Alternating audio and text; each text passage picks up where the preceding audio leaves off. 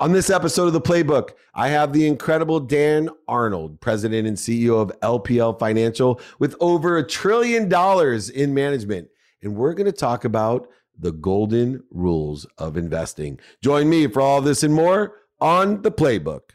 This is Entrepreneurs The Playbook where each week I bring you some of the greatest athletes, celebrities, and entrepreneurs to talk about their personal and professional playbook to success and what made them champions on the field and in the boardroom. I'm your host, David Meltzer. I have an extraordinary entrepreneur, Dan Arnold. He is the president and CEO at LPL Financial. And the success of LPL itself is a testament to your playbook to success. I'm just curious, Dan, you know, being in a traditional business with so many advisors uh, that you have over 16,000 of them, the pandemic, you know, it's one thing when you have a few hundred employees, 20 employees, or even two employees, because as you know, people are the most important part of our business. And when you have 16,000 families relying on you and your company in order to provide shelter and food alone during a terrifying change like the pandemic. What were you able or how did you prepare for the success and then execute on it? Yeah, you know, and David, it's a it's a great question, and n- not to mention the sixteen thousand families um, that perhaps we're relying on the sustainability of the business, but it's the 7 million families that all those financial advisors support and help throughout the country who may have needed um, financial resources and or support or shifts through this pandemic. So the stakes were pretty big and it wasn't lost on us, the responsibility that came with that. And um, you know, if I took you back to the beginning of that, um, we came into 2020 or pre-pandemic in a in a place of strength, right? The advisors uh, were working in a strong economy. Strong economy breeds greater demand for financial advice, uh, more resources to put to work. So they were in a place of of um, growing their businesses at a solid pace, helping existing clients more and and attracting new clients. Um, you put on the backs of that uh, the strength of our firm is we were um, had a have a, really appealing business model out in the marketplace and we're attracting new financial advisors in um, at a at sort of a record clip in an industry leading pace. And and um, you add then that to a strong balance sheet uh, that gave us the capacity to invest into the pandemic versus retreating. And and that was a nice foundation as we um, um, you know, as the world went boom and things changed. Now, when they did occur, one of the things that I, I think we did was we just pulled up and we said, hey, we challenged ourselves. Uh, what are the most important things that are here that we need to focus on? And they became the principles of our strategy to work through the pandemic. And there were two. One, protect the safety and health of um, all the employees at LPL and all the advisors that we work with and then two, um, make sure that we took care of our advisors so they could c- continue to take care of their clients and those seven million families uh, that were out in the marketplace. And, and in order to do that, um, we purposely set the bar to not just hanging on and surviving, but how do we really challenge ourselves to be extraordinary at a time when the advisor's clients needed them most? And that was a, a, sort of a bigger context or a, a bigger thought or challenge to solve for um, and then we had gone through a cultural transformation just the prior two years leading into the pandemic and we absolutely leaned on it as a foundation to help uh, make the pivot that we needed to to um, shift everybody to working from home and make sure that they had the equipment and the resources to, to keep going um, as if they were still working within the office, um, as an example. Um, we had to make sure that we could iterate quickly and learn if we tried something that didn't work, how could we learn quickly and, and experiment on something else such that um, we continued to improve on our execution um, um, throughout the, the, the, the pandemic? Um, how do we make sure we stayed focused on that client such that, that, that we were laser focused on making sure we understood their changing needs and could innovate uh, of which to help them um, meet new challenges and, and solve uh, new problems. and you know it, it's um, it's one of the foundations of our culture but it, it really teased out this ability to execute as one team on one mission. And i think that was so key to making sure that we were able to pivot in a world that had changed so quickly overnight and continue to execute uh, really well. Um, you had to, yeah go ahead. Oh i was going to say within the context you know you have over half a billion dollars in management you you know have so many people and so many critical business issues. I think one of the challenges that everyone faces even before the pandemic and will face after is just simple prioritization. And you seem to be before you even were acquired an expert in this field of and i think it's one of the most valuable skill sets how to prioritize. How were you prioritizing you know the action items that existed uh, you know, I know before, but especially during the pandemic, there's so many different variables. Prioritization seemed to be a superpower of yours. Yeah, well, I, the team did a great job in um, um, in making the pivot, and I think there's there's two fundamental issues that we did. One, we were clear on what our principles or those two main areas of focus are. So you start right there, and if you can solve for that, great. If you can't, then there's no need to go beyond that. And if we couldn't protect the health and safety of our employees and our advisors, if we couldn't make sure our, our advisors could continue to conduct business in a now all digital world, um, then then those were showstoppers, and we had to stay focused on it. The second thing that we did is we turned the executive management committee. So think about your your ten leaders uh, um, sort of on the tip of the spear, if you will, and we turned them into an um, an agile, nimble pod. And that team met every single week to debrief. What did we learn? What are we getting right? What are we missing? What are new challenges that have come up to try to accelerate decision making, to reinforce focus on what really matters, and constantly be getting feedback that we can use to learn and iterate on. So I think those were two of the key things that helped us stay focused, prioritize well, and, and execute well through uh, through a fast moving marketplace. Well, besides being a great sports fan, if you went to Auburn, uh, you also studied uh, engineering.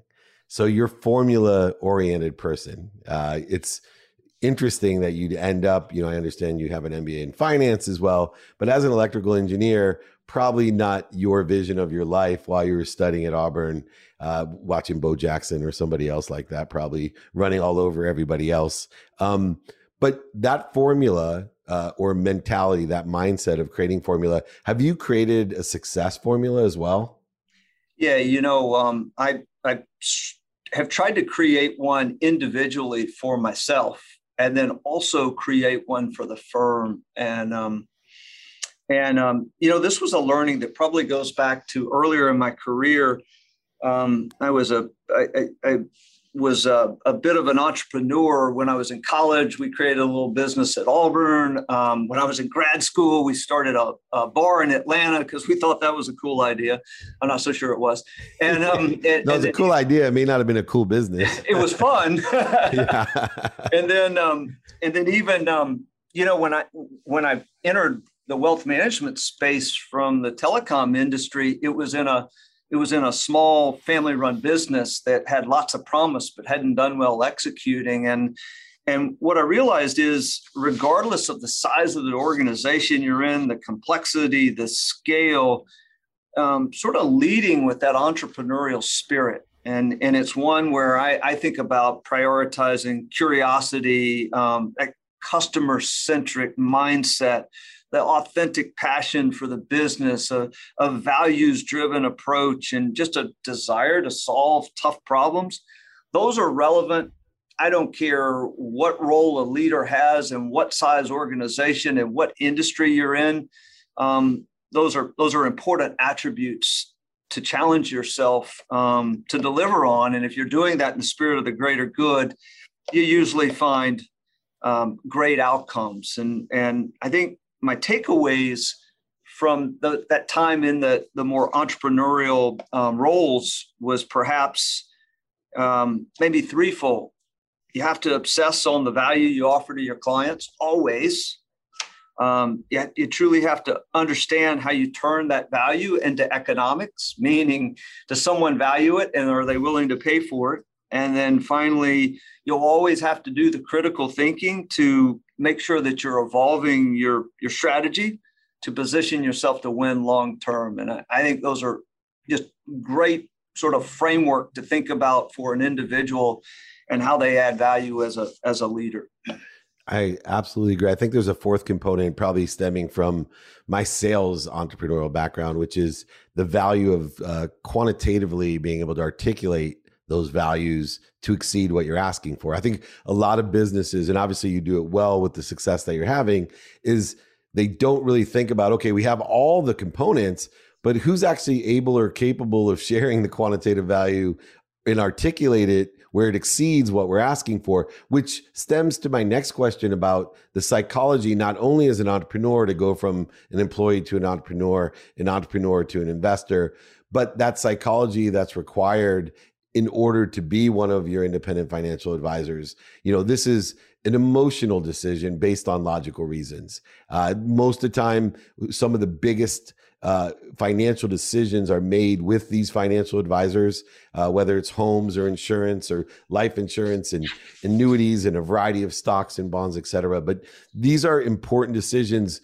I have found the best people and the best companies understand the psychology of these transitions, not only from employed entrepreneur, entrepreneur to investor, but also just the psychology of investing in general. Um, what do you guys do on the psychology end of things to help facilitate such success that you have? Yeah, it's a it's a great question, and I think one of the classic reasons we believe that the financial advisor or professional important is so integral to this ecosystem of wealth management or investing. Um, David, in fact, we're one of the few firms in the space that actually sees that advisor as a real asset to the overall value proposition. And what we mean by that is it's you, you, you really need someone that can help someone think about how they solve complex problems in life. If you're going to help them achieve their life goals and dreams, you've got to be willing to take on how do I educate my kids? How do I think about retirement? How do I um, save or put aside money for um, emergencies or risks all the way to big ticket purchases or big events, uh, life events, if you will, like weddings and things. And there's complex things to solve for. And um, the advisor not only has to uh, understand the unique needs of that family, um, they have to have the skill set and the capability to put together a strategy that's truly going to solve those problems but then they have to have that emotional element and that emotive element that really understands what's important to that client and helps that client really tease out what they're trying to solve for and, and the best way to do it. And it's not just a factual, quantitative um, dialogue and conversation. Much of what we're talking about probably has more uh, emotion in it than it does anything else. And really trying to help uh, understand how you add value in that area is just as important as the quantitative pieces is just as important as the financial plan and i think that's what's hard to replicate with pure technology you know if we're going to have a, a, a, digital advice mechanism to give us the advice until a computer can understand and truly um, contemplate your emotions and how to deal with them it, it's tough for them to re- replicate the, the financial professional. And so our view is take that financial professional and wrap the technology around them that allows them to create an extraordinary modern experience that's highly personalized and highly digitized, but never loses the core IP of that financial professional. And I, I think that's a, that's our model, and that's how we try to help all of the advisors and give them the tools and capabilities to provide that sort of holistic advice, if you will. Yeah, and that holistic advice is so important. You know, coming from someone who was worth over a hundred million dollars in his 30s, lost it all, and came back and started to actually ask for help and to find people who sat in a situation that I wanted to be in that understood the dummy tax that I paid and were willing to sit down. And it was interesting because two of the simpler things that nobody had ever asked me, and I had made millions and millions of dollars of investment, was what's your timing and risk tolerance? Yep right? No, like very simply, like, hey man, do you have any idea what you actually are you prospecting or investing? You know, and then also I think another add, added uh, asset or value that your firm gives is the ability to have someone else trust and vet the investment. Yeah. You know, I think that we we all whether we think we are or not, we're all too trusting and we're all too afraid to vet. And I think it's important both ways when you're dealing with a firm like yours is to have someone that's your partner to trust and vet other opportunities, but also you can trust and vet your financial advisor.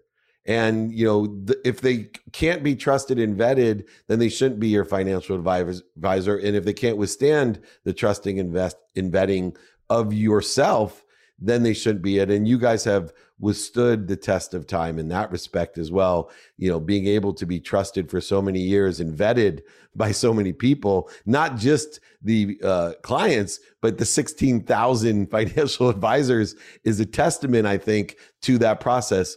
How important is it for the external in internal trusting and vetting process of finding that alignment with the timing and risk tolerance and the opportunities that are synergistic or supplementary to that process. Yeah, it's um, uh, David is so well said, and it's it, look, it's one of the priorities um, of the foundation of our model. If you go back 30 years ago, when when the firm was created, it was a it was a disruptive idea to the traditional kind of Wall Street wealth management model that was built on two premise, and one of those was how do we create higher quality, independent, objective advice? Right. So, so what does that exactly mean? Well, it means that um, you don't have one company that provides wealth management advice and also manufactures investment products that you're trying to sell it, it means that you don't necessarily have an investment bank that could be in conflict with the very advice that you're providing. It means you don't do proprietary trading in a portfolio that could in any way um, distract or, or get in front of your client. So it's a it's a it's a model that was built purely on focused on disseminating investment advice and again all for the purpose of helping people achieve their life goals and dreams and that was one of the big disruptors and to this day we've stayed um, pure to that ambition and that aspiration of a higher quality, higher level of, um, of advice that is uh, uh, purely vetted by third party objective um, resources. And so at the end of the day, we don't manufacture product, but we do a large vetting to the outside world and we have a robust offering of products but they're all done and evaluated and the diligence done around them um, by our own internal people in a purely objective way, as an example. And I think that is one of the strengths of the foundation of this model. And one of the reasons why advisors, it's so appealing to them, because they can come and create their own business, design and engineer the perfect practice for themselves, and then have all the resources and capabilities wrapped around them um, but do it in an independent, standalone way where they can um, where they can just focus on doing right for their clients. And I think that's more than well said. Doing right for our clients is like increasing shareholder value for your firm. Uh, the more and better we do for the clients, the greater the success and abundance there is in the firm, and you'll be able to do that. Last question, real quick. Golden rules. You know, I'm a big fan of learning golden rules and you have been through the gambit over the decades of time. Give me one of your golden rules of investment that you've learned that you know you would tell you know my daughter just graduated college and looking for a lot of golden rules from me and you know she can only hear me tell her the same ones like show me your friends i'll show you your future and be more interested than interesting or kind to your future self give us a financial gift that I can give to my daughter for graduation. Give me one golden rule to finish up the interview. Yeah. Um, uh, just a couple of fundamental ones, and these aren't earth shattering ideas, but I think it's more around consistency of execution. Start early, be consistent, diversify, and don't be afraid of risk at young ages. I love it. I am here with the wisdom of success. Dan Arnold, President and CEO of LPL Financial. Thank you so much for joining me. Well, I hope you enjoyed this week's episode of the Playbook as much as me. On a personal note, I just wanted to thank everyone for making the Playbook such a success. Don't forget to continue it by sharing, subscribing, and listening to your favorite episodes. This is Dave Meltzer with the Playbook.